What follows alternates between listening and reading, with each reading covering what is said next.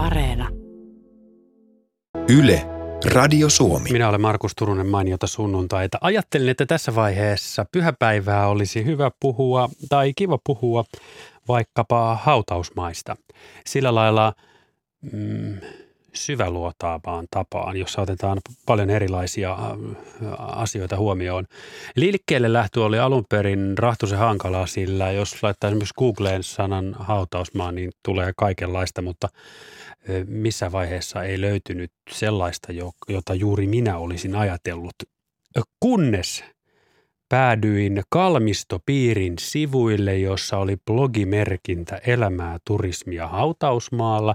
Ja siitä alkoi tapahtumaketju, jonka myötä nyt studiossa suorassa lähetyksessä on historian tutkija Ilona Kemppainen. Tervetuloa. Kiitos. Eikö se ollut Kalmistopiiri? Kalmistopiiri, Kalmistopiiri on yksi näistä tahoista, joihin sä olet ö, paljon juttuja kirjoittanut. No itse sinne on kirjoittanut ö, hetkinen yhden tai kaksi juttua, millä muista, mutta oma blogi on ja sitten kyllä niitä löytyy. Okei. Okay. Mä ajattelin, että kysytään että semmoinen olennainen kysymys tähän alkuun. Jatketaan tässä, meillä on koko tunti aikaa. Että hautausmaa vai hautuumaa? Kumpaa nimeä käytetään? No hautausmaahan on se virallinen termi. Hautuumaa on semmoinen vähän ehkä runollisempi. En mä sanoisi, että se olisi vanha, vaan että varmaan vähän murteellinen hautuumaa. Hautuumaa. Juu. Sopii myös oikein hyvin. All right. Historian tutkija Ilona Kemppainen on kanssani studiossa äsken mainittu Kalmistopiirin sivulta löytyy, että Kemppainen on tutkinut kuolemaan historiaa neljännesvuosisadan, eikä ole vielä päässyt edes alkuun. Väitöskirjansa 2006 käsitteli suomalaista sankarikuoleman kulttuuria ja sitten hän on tutkinut muun muassa suomalaista sankaruutta ja suomalaisia hautajaisia. Lisäksi olet kuolemantutkimuksen seuran jäsen perustavia tahoja. Kyllä. Heillä on myös lehti. Thanatos. Thanatos. Verkossa luettavissa onko? Verkossa ilmaiseksi luettavissa kyllä. Joo, ja saa, pidät myös blogia avoimen maan .wordpress. Joo, äärellä avoimen maan. Äärellä avoimen Se on Viikatteen biisistä. Viikatteella on paljon tämmöistä kuolemaa No lievästi sanottuna kyllä. Joo. Iloinen Kymenlaakso. Joo, yläkymen alavire vai Kyllä. miten se nyt sanottiin. Paljon tutkimuskokemusta ja vasta olet päässyt alkuun, mutta oliko ennen tätä, kun tämä tutkimuspuoli alkoi, niin oliko sitä kiinnostusta jo silloin? Se on ollut hautausmailla niin kuin haahuilija. No oikeastaan se on, se on tavallaan niin kuin, voin sanoa, että kun mä olin lapsi, niin meillähän ei kotona puhuttu kuolemasta oikeastaan ollenkaan. Se oli aina sellainen aihe, että siitä ei oikeastaan puhuttu. Oli ehkä se ajatus, että se on jotenkin lapsia saa pelotella. Mä pienenä olin, olin vähän arka ja näin, niin ajateltiin, että ei herkkää lasta nyt kiusata, mutta sehän tietenkin alkaa kiinnostaa. Hmm. Sitten muitakin asioita, joista ei puhuttu lapsille, jotka kiinnostaa, mutta ei mennä nyt, nyt niihin. Mutta joka tapauksessa niin tota, se, että oikeastaan se enemmänkin se kiinnostus tuli sitten opintojen aikana – kun meillä talous- ja sosiaalihistoriassa, joka on maailman paras pääaine, pyrkikää kaikki opiskelemaan, niin tota, puhuttiin tästä Annales-koulukunnasta ja tämmöistä ilmiöiden tutkimisesta historiassa. Että ei tutkita henkilöitä tai aikakausia tai tapahtumia, vaan just tämmöistä pitemmältä ajalta. Ja siellä sitten tuli kuolema yhtenä esille ja Philip Ariesin tutustuin ja siis en henkilökohtaisesti tietenkään, mutta kirjojen perusteella. Ja, ja se niin kuin jäi, jäi silleen mietityttämään, että tämä on sen tyyppistä tavalla, miten mä itse ajattelen ja miten mä haluan ymmärtää asioita. Okei.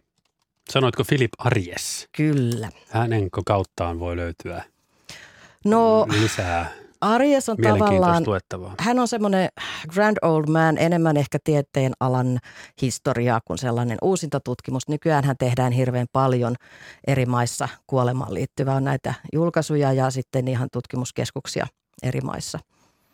Keskiajan historioitsija ranskalainen. Kyllä. Kuollut vuonna 1984. Mm, kyllä. Sanoit äsken, että sinun kotonasi ei juuri kuolemasta puhuttu. Uskon, että et ole ainoa ja ei vielä nykyaikanakaan, tai ehkä juuri nykyaikana varsinkaan ei niistä asioista tunnu puhuttavan.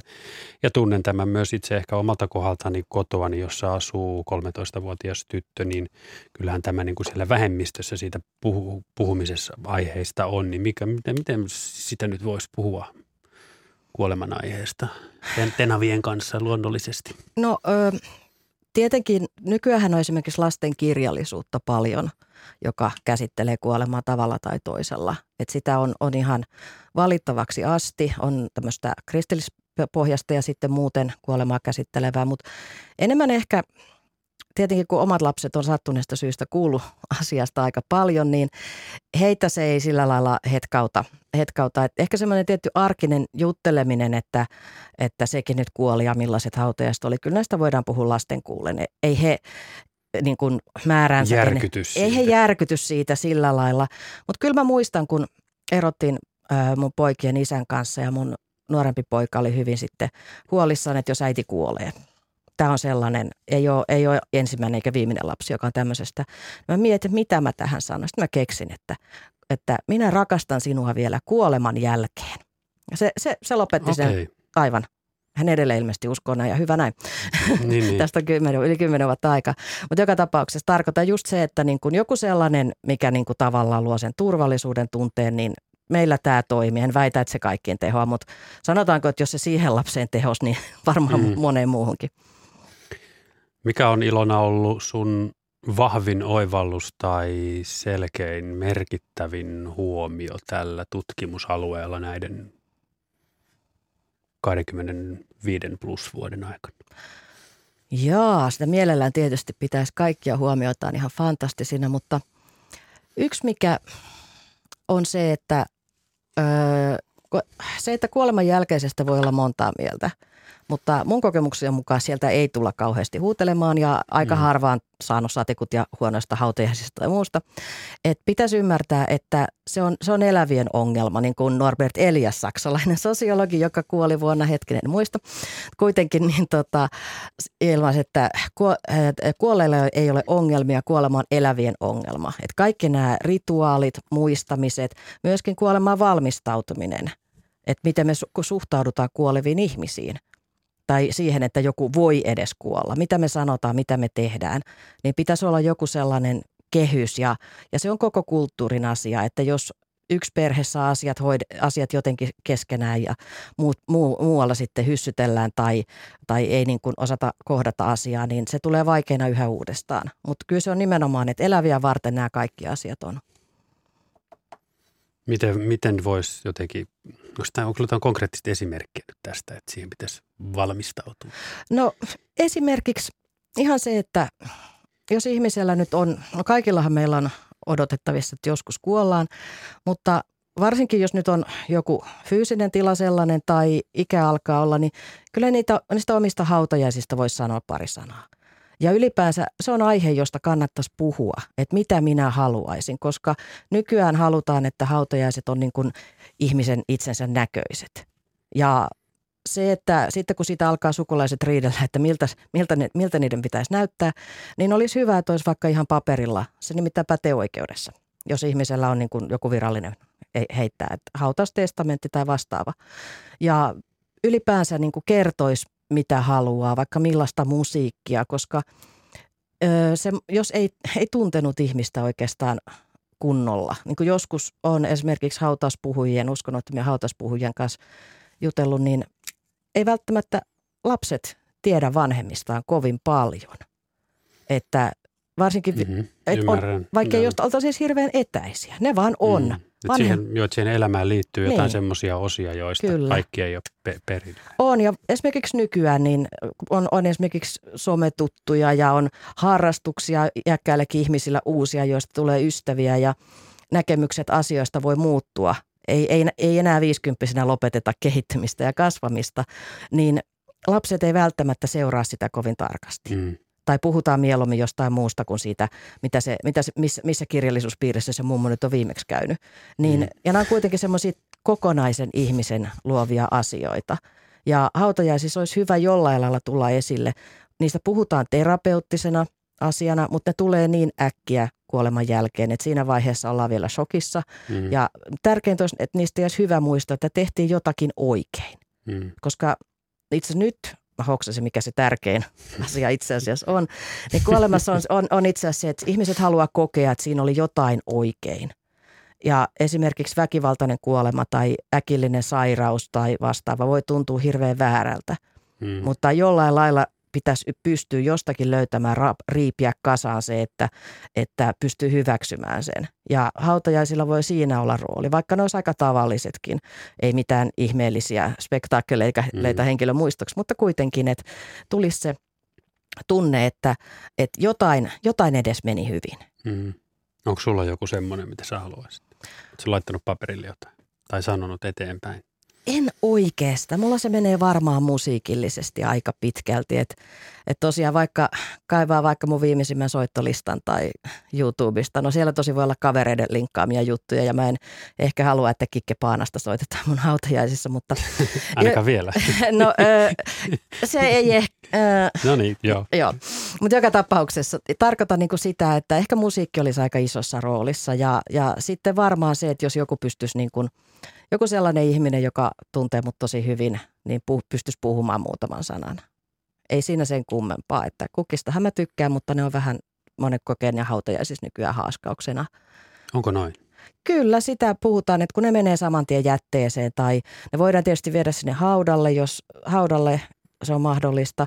Tai sitten esimerkiksi mun isäni hautajaisissa 2003, niin tota, ne vietiin tonne sairaalaan. Oliko peräti tonne, tonne lastenklinikalle ilahduttamaan. Just, eli ne vietiin vähän niin kuin eteenpäin. Kyllä. Joo, sinne niin. Yle, Radio Suomi. Mainitsit äsken nimeltä Norbert Eliaksen. Hän on siis saksajuutalainen sosiologi. Kuollut vuonna 90 Amsterdamissa. Kyllä. Hollandissa. Siinä nyt toinen nimi Philip Arjesin lisäksi, jos haluaa, haluaa tuota niin, Ilonan tyyppistä ajattelua ja löytää sieltä jotain. Öö, mä koen joskus, kun se on mahdollista minulla, eli hautausmaa on matkan varrella kotin ja keskustan välillä. Mä joskus kävelen hautaus, hautausmaan kautta ja mä tunnen siellä rauhaa, mä tunnen siellä ö, kiireettömyyttä, mä tunnen siellä luonnon läsnäolon. Onko tämä ihan tavallista, että ihminen viihtyy hautausmaalla? Öö, sä olet varmaankin sisäistänyt näiden hautausmaan arkkitehtien tarkoituksen, koska sehän näissä on ideana. Ja sen takia tavallaan, kun nyt mennään sitten taas Anna mennä. vähän kauemmas, 1800-luvulla, kun alettiin suunnitella hautausmaita entistä tarkemmin, niitä oli jo, oli jo kesku, kaupunkien keskustoista jo edellisellä vuosisadalla siirretty näitä törkeimmässä kunnossa olevia hautausmaita pois, suljettu niitä niin äh, haluttiin nimenomaan, että hautausmaa olisi semmoinen rauhallinen muistelemisen paikka, ö, olisi kauniita maisemia. Maisemien katseluhan on tämä romantiikan 1800-luvun ilmiö myöskin. Puhutko nyt suomalaisista hautausmaista vai yleensä? Länsi- ja pohjois-eurooppalaisista. Okay. Jatka, joo. joo. puhutaan yleensä tästä kulttuurista, johon mekin kuulumme, että meille on istutettu ö, suosiolla ja väkisin. Koska kun Suomeen tämä sitten rantautui 1900-luvun alussa – niin sehän meni hyvin pitkälti äh, tämmöisenä äh, tietynlaisena eliitin propagoimana asiana. Hautausmailla oli toki ongelmia, kun oli perustettu uusia hautausmaita kaupungin ulkopuolelle, vaikka tämä Malmin hautausmaa tässä suht lähellä, joka oli silloin ihan, ihan äh, kaukanakin keskustasta, niin tota, silloin niitä ei vielä kauheasti suunniteltu esimerkiksi yksittäisen hautapaikan löytäminen ei ollut kirjanpitoa välttämättä juurikaan. Niin tähän haluttiin muutos, mutta myös se, että jokainen omainen istutti oman puskasa vaikka, tai koivuja monta hautausmalle. Jokainen puutarhahoitanut tietää, miten koivu vie vettä.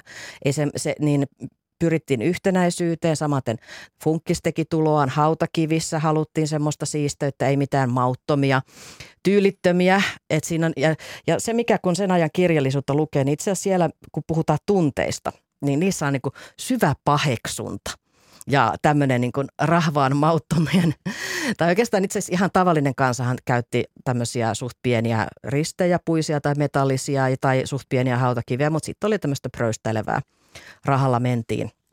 Niin siihen haluttiin muutos, mutta ylipäänsä just se, että, että hautausmaasta maan ei ole tarkoitus olla esimerkiksi pelottava millään lailla. Ja kun nyt ajattelee, että kuitenkin 25. vuodessa ihmisruumis äh, arkkuinen lahoaa, jos se hautausmaa on perustettu oikein esimerkiksi tämmöiseen hiek- hiekkaperäiseen maahan, niin silloin, silloin näin käy.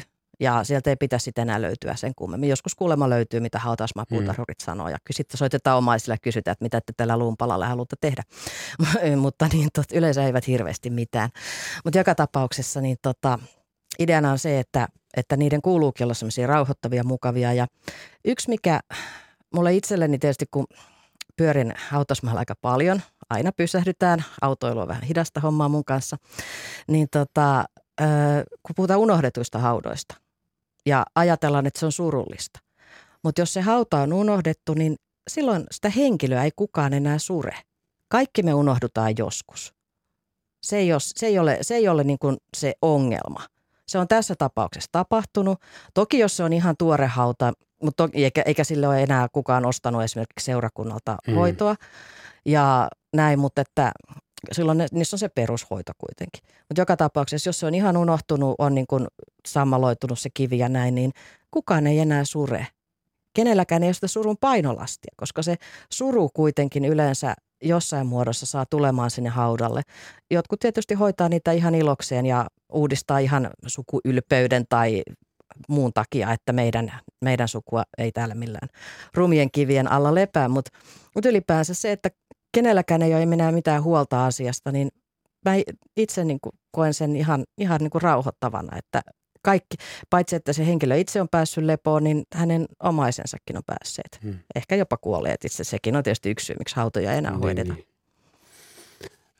No entäs tämä tämmöinen moderni hautausmaa? Mun lähihautausmaa on Porvoon Näsimäen hautausmaa, jossa on niin monia aikakausia ja, ja, ja monia, monia kulttuureita. Siellä on venäläisiä, siellä on ruotsalaisia ja siellä on suomalaisia. Niin miten tämä tämmöinen moderni hautausmaa – Mä ajan paljon pyörällä, mä oon myös tietysti autolla liikkunut ja matkustanut ja asunut eri paikoissa Suomessa, niin se saattaa olla nyt jo hiljentyneen entisen osuuspankin pankkirakennuksen vieressä jonkun hyvin hiljaisen seututien tota niin, kupeessa jalkapallokentän kokoinen hautausmaa, jossa kaikki hautakivet on suunnilleen samanlaisia. No mikä tämä tämän tyyppinen tota, hautausmaa kuvio on ollut ja mistä ne on tullut? No semmoiset ihan samanlaiset hautakivethän johtuu vaan siitä, että tätä hautausmaa-ohjesääntöä, joita alettiin silloin 1900-luvun puolivälissä tehdä ja nykyään jokaisella hautausmaalla on aika tarkatkin säännöt, että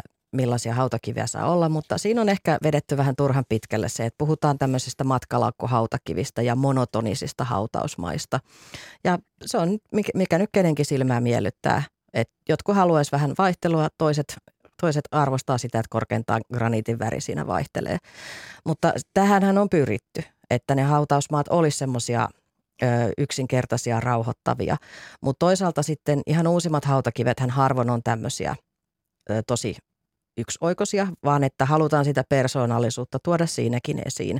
Ja kaiveretaan ehkä joku harrastuksen ku, kuva siihen tai ylipäänsä kuva-aiheessa on paljon variaatiota ja ne on muutenkin muodoltaan ja kooltaan, kooltaan, kooltaan vaihtelee, mutta yksi mikä vaikuttaa paljon hautausmaihin nykyaikana on tuhkaus. Että Helsingissäkin tuhkataan yli 90 prosenttia vainajista ja useimmissa suurissa kaupungeissakin reilusti yli puolet. että koko Suomen osaltakin on päästy sen rajan yli.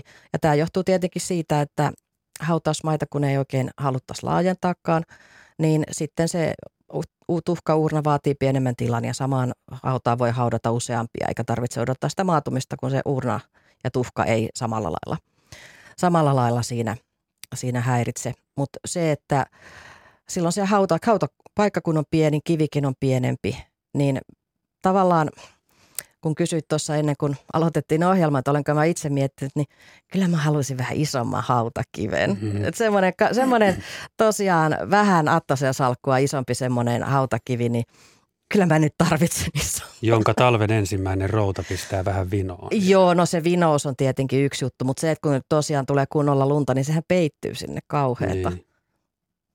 Mutta että noin yleisesti, eli 1800-luvulla hautausmaat oli hyvin erilaisia ja oli, sen jälkeen tuli näitä sitten näitä tämmöisiä mielikuvituksellisimpia ö, hautakiviä ja hautapaikkoja ja, ja, ja tota niin, siihen liittyviä asioita ja nyt ollaan tässä salkku, salkkuvaiheessa. No Kunnes joo. mennään sinne ö, polttohautaus, siis urnaan. Niin. Aika lailla joo. Kyllä joo, ja tietenkin tuhka sirottelu muualle kuin hautausmaalle on mahdollista, että se riippuu seudusta. Asuin viisi vuotta Kotkassa, niin siellähän on tämä Katarina Meripuistossa tuhkansiirrottelupaikka, joka on kotkalaisille merellisille ihmisille hyvin suosittu. Että ainakin siellä, siellä vapaa-ajattelijoiden hautausmaalla se jo näkyy, että on vähemmän hautauksia ja kuulemma, kuulemma myöskin sitten näillä luterilaisilla hautausmailla. Et en tiedä, miten muualla se prosentti on kuitenkin jossain viidessä tällä hetkellä, mutta kyllä se viehättää ihmisiä se luontoon sirotteleminen. Toki hautaustoimilaki pitää ottaa aina huomioon. Ja mainitsit äsken myös hautausmaa-ohjesäännön. Kyllä, se on ihan, se löytyy ihan netistä. Sillä kun googlaa, googlaa menemään, niin löytyy eri hautausmaiden näitä ohjeita, että millaisia istutuksia saa olla ja millaisia hautakiviä ja myöskin sitä hoidosta ihan yleisesti. Se ei ole pelkästään hautausmaa näille hautapaikkoja varten, vaan myöskin sitten muuten, että mitä kaikkea siellä tehdään ja millainen mm. aita pitää olla koko sitä hautausmaan fyysisestä olemuksesta. Niinpä. No kulttuurierot tietysti näkyy, se on ihan selvä asia, mutta näkyykö hautausmailla Suomessa heimoeroja? Savolaisia, lappilaisia, mm. pohjanmaalaisia, miten? Mä oon monesti, monesti kun on käynyt läpi eri seutuja näitä muistitietoa ja perimätietoa ja tietysti niillä käynyt, niin enemmän musta tuntuu, että se on sellainen ihan niin kuin paikallinen ilmiö, että jollain seudulla, ja siihen varmaan vaikuttaa ihan ne, to, ne toimijat, henkilöt, jotka on aikanaan siitä päättäneet. Että miten, miten tiukasti me otetaan tämä juttu. Mutta sitten on näitä tämmöisiä, tosiaan niin kuin mainitsin Kotkan, niin ää, mä tosiaan viihdyin siellä hyvin, hyvin ja, ja tota, pidin kotkalaisesta meiningistä. Niin jos hautausmailla on semmoinen tietty, ei ne ole rempallaan, mutta ne on, ne on niin kuin jollain lailla persoonallisen huolettomia – ja sitten kun ne, ne ei ole ihan, ihan, ihan vimpan päälle kuitenkaan. Ja samaten paikallinen rakennuskantakin on vähän niin kuin, jokainen haluaa vähän jotain pientä omaa. Et se näkyy ja sitten, sitten taas jossain keskisemmässä Suomessa ne voi olla todella, todella nuollun kurinalaisia tai Uudellamaalla. Että se on, se on, siellä on sitten taas toisenlainen tapa tehdä asioita. Ja sen, se, se, sitä ehkä huomaa, ellei tosiaan laukkaa niillä alvarilla, niin kuin jotkut mm. meistä. Mutta sitten se, minkä mä huomasin, kun – tuolla Lapissa käytiin, niin esimerkiksi Sodankylän hautausmaa ei oikeastaan ole hirveän poikkeava lappilainen. Siellä, siellä on saatu tämmöinen puutarhamainen hautausmaa aikaiseksi, jos muistan oikein. Anteeksi sodankyläläiset, jos muistan väärin. Se on siinä vanhan kirkon, sen puisen Joo, kirkon. Kyllä, Joo, kyllä. mutta se oli aika, aika pitkä se road trip, joka me tehtiin. Mutta sitten on tietysti seutuja, kun taas sitten Kemissä on uskonnottomia hautausmaa esimerkiksi, niin tota, se on laitettu kuntalle – enimmäkseen ja sen ymmärtää, että se nurmikohoito ei välttämättä just siinä maastossa oikein toimisi. Mutta sitten jos ajattelee, että Lappia tämmöisenä tietyllä lailla yhtenäisenä alueena, jota valtioiden rajat vaan halkoo, tie, halkoo, mutta heti kun mennään rajan toiselle puolelle, ne hautakivet on erilaisia Ruotsin puolella siellä Torniokilaaksossa. Ja se tietenkin johtuu kiviveistämöstä. Ei se ole mikään tällainen, että ihmiset on yhtäkkiä täysin erilaisia, kun on ihan suomalaisia nimiä että kiviveistämön, esimerkiksi Taipalsaaren hautausmaalla taas sinne, sinne toimittaa kiviä joku todella taiteellinen kiviveistämö. Siellä on mahtavia maisemakuvia ja hienoja, hienoja kaiveruksia. Ehkä ihmiset osaa myös pyytää sitä, että näihin vaikuttaa sekin, mutta joka tapauksessa niin tuntuu just, että sitä näkee niin monen eri ammattikunnan käden jälkeä. Että siellä on tosiaan kiukkuset kirkkoherrat ja sutjakat suntiot ja, ja tosiaan kiviveistämöt on. Ja sitten myöskin omaiset, mitä he haluaa haluaa ja haluaako he laittaa itse kukat ja haluaako he mitä, mitä siihen hautakiveen. Niin ja joissa, joilla hautausmailla on tämmöisiä isoja kokonaisia rakennuksia, joihin on haudattu jotain sukua. Ainakin Joo. siellä minun lähihautausmaalla. Joo, no se on, se on, se on sieltä 1800-luvulta, kun kirkkoon hautaminen kiellettiin. 1820, ähm, mä annan sekoita viimeisen, viimeisen mestauksia tämän kirkkoon hautamisen kielon, mutta 23, 1823 muistaakseni – 25 oli viimeinen kuoleman, to, toteutettu kuolemantuomio rauhan aikana. Joo, just näin. Mutta joka tapauksessa, niin tota, silloin nämä rikkaat suvut ei tietenkään halunnut maahan rahvaan kanssa, niin kun ei päässyt kirkkoon, niin sitten tehtiin näitä hautaholveja. Ja ne on, se on siltä ajalta peräisin. Just. Ja onko se huomio, pitääkö se paikkansa, että näistä, näiden vanhojen hautojen joukossa ei ole suomalaisia rahvasta sen takia, että, että heidät haudattiin johonkin niin kuin yhteishautaan? Rivihauta. Rivihauta. Rivihauta. Okay. Rivihauta niin oli siis käytännössä, se oli, se oli tota, ilmainen hautapaikka ja sinne tota, se saatettiin niin kuin avata ja sitten täyttää sitä mukaan, kun se, se, sinne, se tuli täyteen, mutta totta kai ne peitettiin sen verran, että ei eläimet käy ja kaikkea tämmöistä. Mutta joka tapauksessa niin, ja niillä välttämättä ei tullut mitään muistomerkkiä. Mutta mut kyllähän siellä rahvasta haudattiin ihan omille hautapaikoille sukuhautoihin, mutta kun se on tämä tämä ilmasto, joka kuluttaa puisen hautamuistomerkin tosi nopeasti – ja se 25 vuotta, mikä siihen ruumiin lahoamiseen menee, aika lailla, lailla se. Ja sitten ra- ra- rautaisetkin ristit ruostuu ja näin edelleen. Että niitä ei vaan sen takia ole. Et, et, et se, se, se tavallaan kertoo enemmän siitä, että et ne ei ole ollut varaa laittaa se muistomerkki kivestä. Mm. Ja sitten tietenkin se, että kun näitä kulttuurihistoriallisesti arvokkaita hautamuistomerkkejä saatetaan säästää, säästää mutta kyllähän kun se hautapaik- hautahaudathan on vuokralla – että jossain vaiheessa oli näitä ikuisia hauta, hautapaikkoja, että, mutta niistä on nyt luterilaisella puolella luovuttu. Mikä aika hauska, että vapaa-ajattelijoiden hautausmaat, kun täyttyy hitaammin, niin sieltä saa ikuisen hautapaikan, että jos haluaa... Vielä. vie, vielä. No todennäköisesti, todennäköisesti aika pitkään, että ikuisuusasiat on siellä itse asiassa paremmin hoidossa, jos tälleen ajattelee. Niinpä niin. Yksi voimakkaimpia hautuumaan kokemuksia on tuota niin, saar, vanhoista näistä saaristolaisyhdyskunnista. Pari vuotta takaperin mentiin veneellä Pyhtään Kaunissaareen ja ankkuroitiin siihen laituriin ja käveltiin sinne pohjoiskärkeen ensin uimaan. Helteinen elokuinen päivä ja sitten takaisin tullessa käveltiin sen Kaunissaaren sisällä olevan hyvin pienen ja tunnelmallisen hautausmaan, hautumaan läpi – Ilmeisesti säkin olet käynyt. Olen, olen totta kai. Niin onko näitä tämmöisiä, tämän tyyppisiä saare, saareen haudattujen hautuumaita olemassa paljon? No paljon en tiedä. En ole niistä mitään listaa tehnyt, mutta se on just, että esimerkiksi Turun puolessa, jos oltiin suht lähellä, lähellä mannerta, niin tuotiin veneellä, veneellä sitten tuonne tonne niin kuin mantereelle.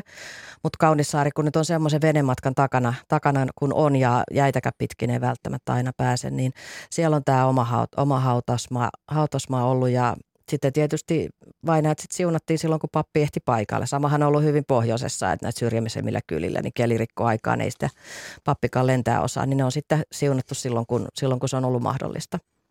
Mutta tämmöisiä väliaikaisia ruumissaaria, saarien hautaamista on harjoitettu syrjäisemmässä Suomessa siis vuosisatoja just sen takia, koska on ollut, mutta ne on, vainajat on yleensä sitten siirretty sieltä myöhemmin, myöhemmin sitten viralliselle hautausmaalle. Ne on monesti vanhoja pakanallisia kalmistoja, mutta Kaunissaaresta näin ei ole tehty. Että se on, se on semmoinen oma paikallisyhteisön muistomerkki. Ja se, mikä Kaunissaaressa monilla muillakin hautausmailla tulee esille, kun samat suvut haudataan pitkään samalle seudulle, niin se erottuu, että sukunimistä ihan näkee, että keitä täällä on asunut.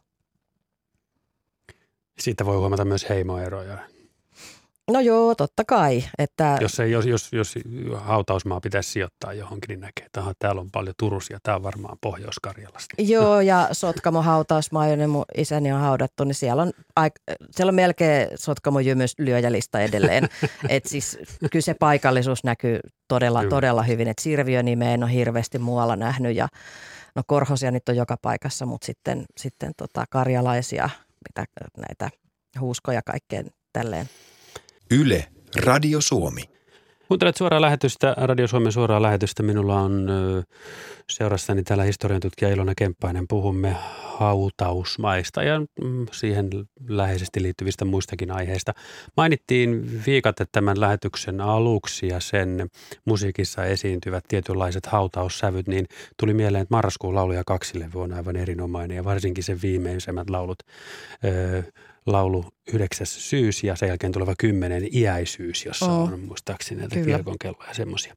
Meidän kuuntelija Empsu kirjoittaa Radio Suomen WhatsAppissa, että olisi hienoa tulla haudatuksi metsähautausmaalle. Toinen hieno olisi luonnonkiveen hakatut nimi- ja päivämäärälaatat. Enkä minä välttämättä omaa kiveä tarvi. Elämä on niin yksinäistä, että toisaalta olisi kiva edes kuollessaan saada nimensä jonkun toisen kylkeen. Metsähautausmaa. Mitä se tarkoitti? Äh, kaikki niin. on metsäisiä? Onko ne tehtyjä, istutettuja, äh, rakennettuja? No voi olla sekä että. Että on, monesti se hyvä hiekkamaa on just metsäaluetta, ei siellä ole mitään viljelty, viljeltä, viljelläkään voinut, voinut välttämättä, mutta erillis, nimenomaan metsähautausmaan nimellä. Esimerkiksi Porissa on tällainen metsähautausmaa, jossa on sekä arkku- että uurnapaikkoja ja se on ihan, ihan niin kuin metsän keskellä ja, ja todella siellä ei ole sitä maastoa käsitelty oikeasti ollenkaan. Sitten tuolla tota, Honka, Honkanummen hautausmaalla on nyt tämmöinen metsähautausmaa-alue, joka on tosi kaunis, iso, isoja graniittilohkareita ja ja sitten on tietenkin just, just Lapissa näitä tämmöisiä luo, suht luonnontilaisia hautausmaita, mutta kyllä ne yleensä on, on aika, aika laitettuja. Se, se riippuu hirveästi tosiaan sitä maastosta, että mitä siellä pystyy tekemään, joku järki aina siinäkin.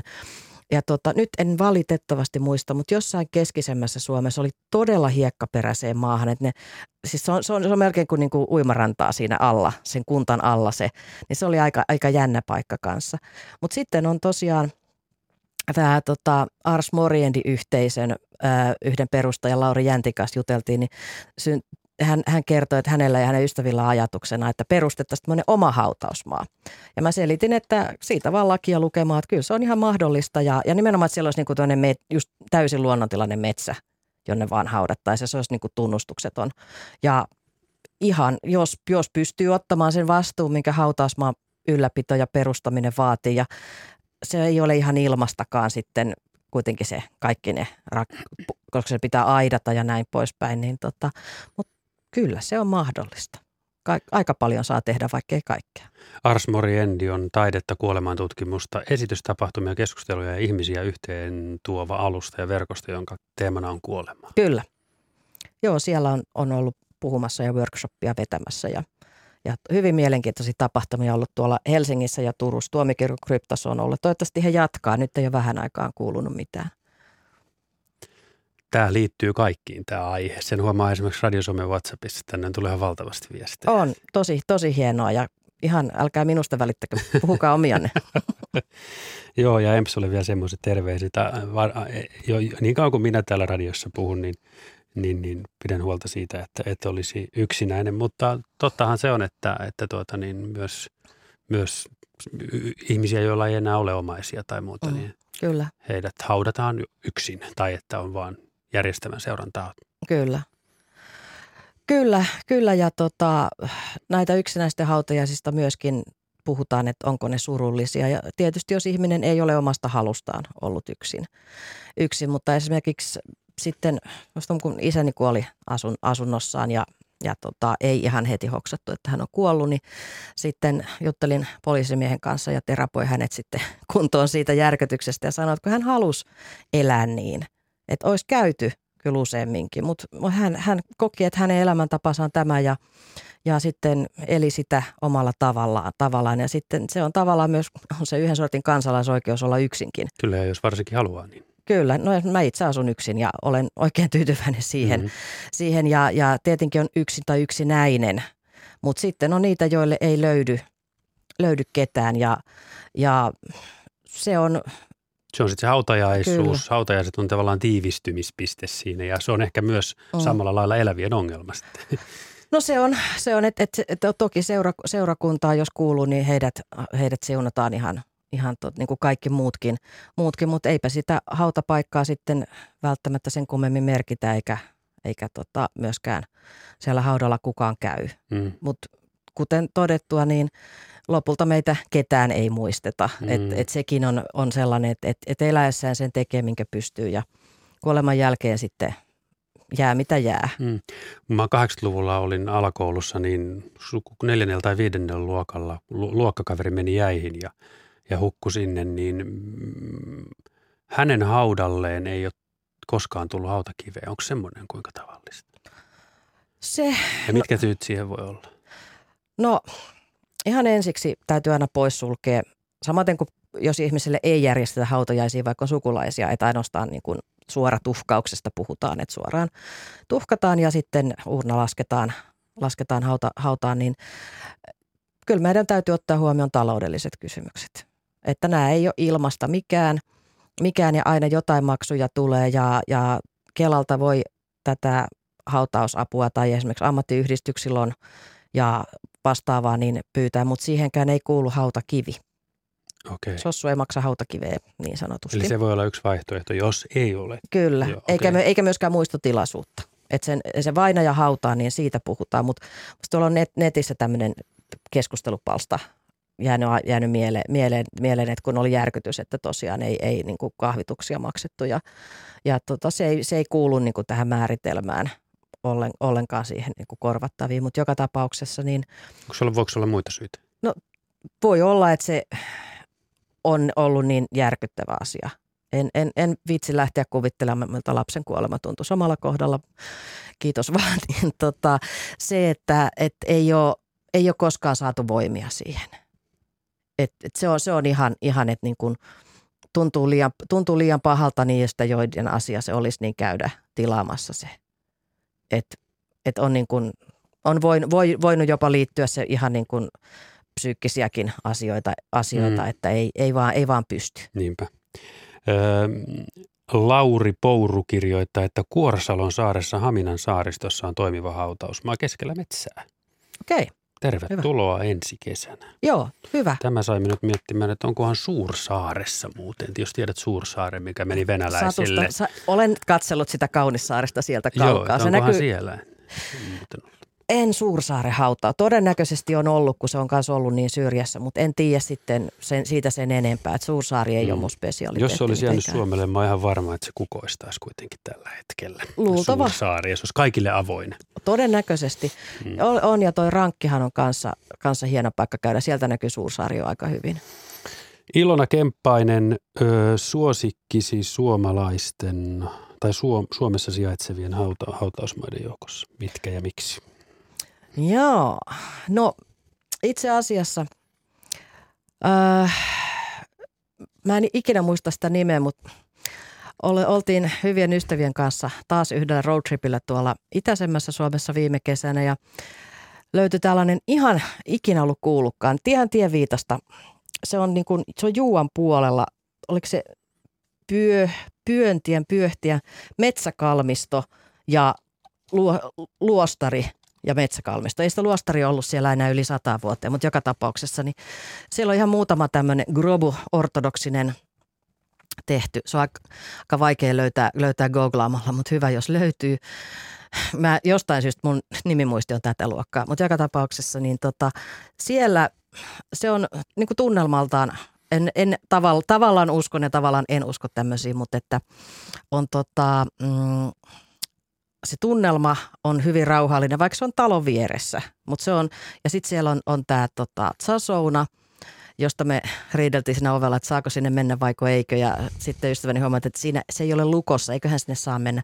Eli se on tavallaan ihan nähtävyytenä paikkana ja kerrotaan siitä, siitä luostarista, jota se sai, sai aikanaan Venäjältä rahoitusta nämä luostarit, joita Suomessa oli, mutta sitten sa- sattuneesta syystä se loppui ja se on, oli tosiaan palannut jo, palannut sitten jo aikanaan, mutta se oli aika tunnelmallinen. Sitten, mitäs mä sanoisin, mä asun Kalevankankaan hautasmaan lähellä ja siinä on omat puolensa. Tampere. Tampereella Joo. kyllä. Mutta tietyllä lailla se Hietaniemen vanha puolihan on aivan mahtava. Siellä on just sitä kauheaa moninaisuutta ja erilaisia hautakiviä ja vanhat puut, puut niin se on, se on hyvin tunnelmallinen.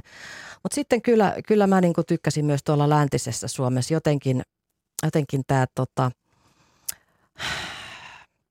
Pyhäranta, Pyhärannan hautausmaa, joka Pyhäranta tai Pyhämaa, nyt tulee, mä annan sitten todella tyhmä vaikutus, mä en vaan muista kumpi se Ei oli. se haittaa.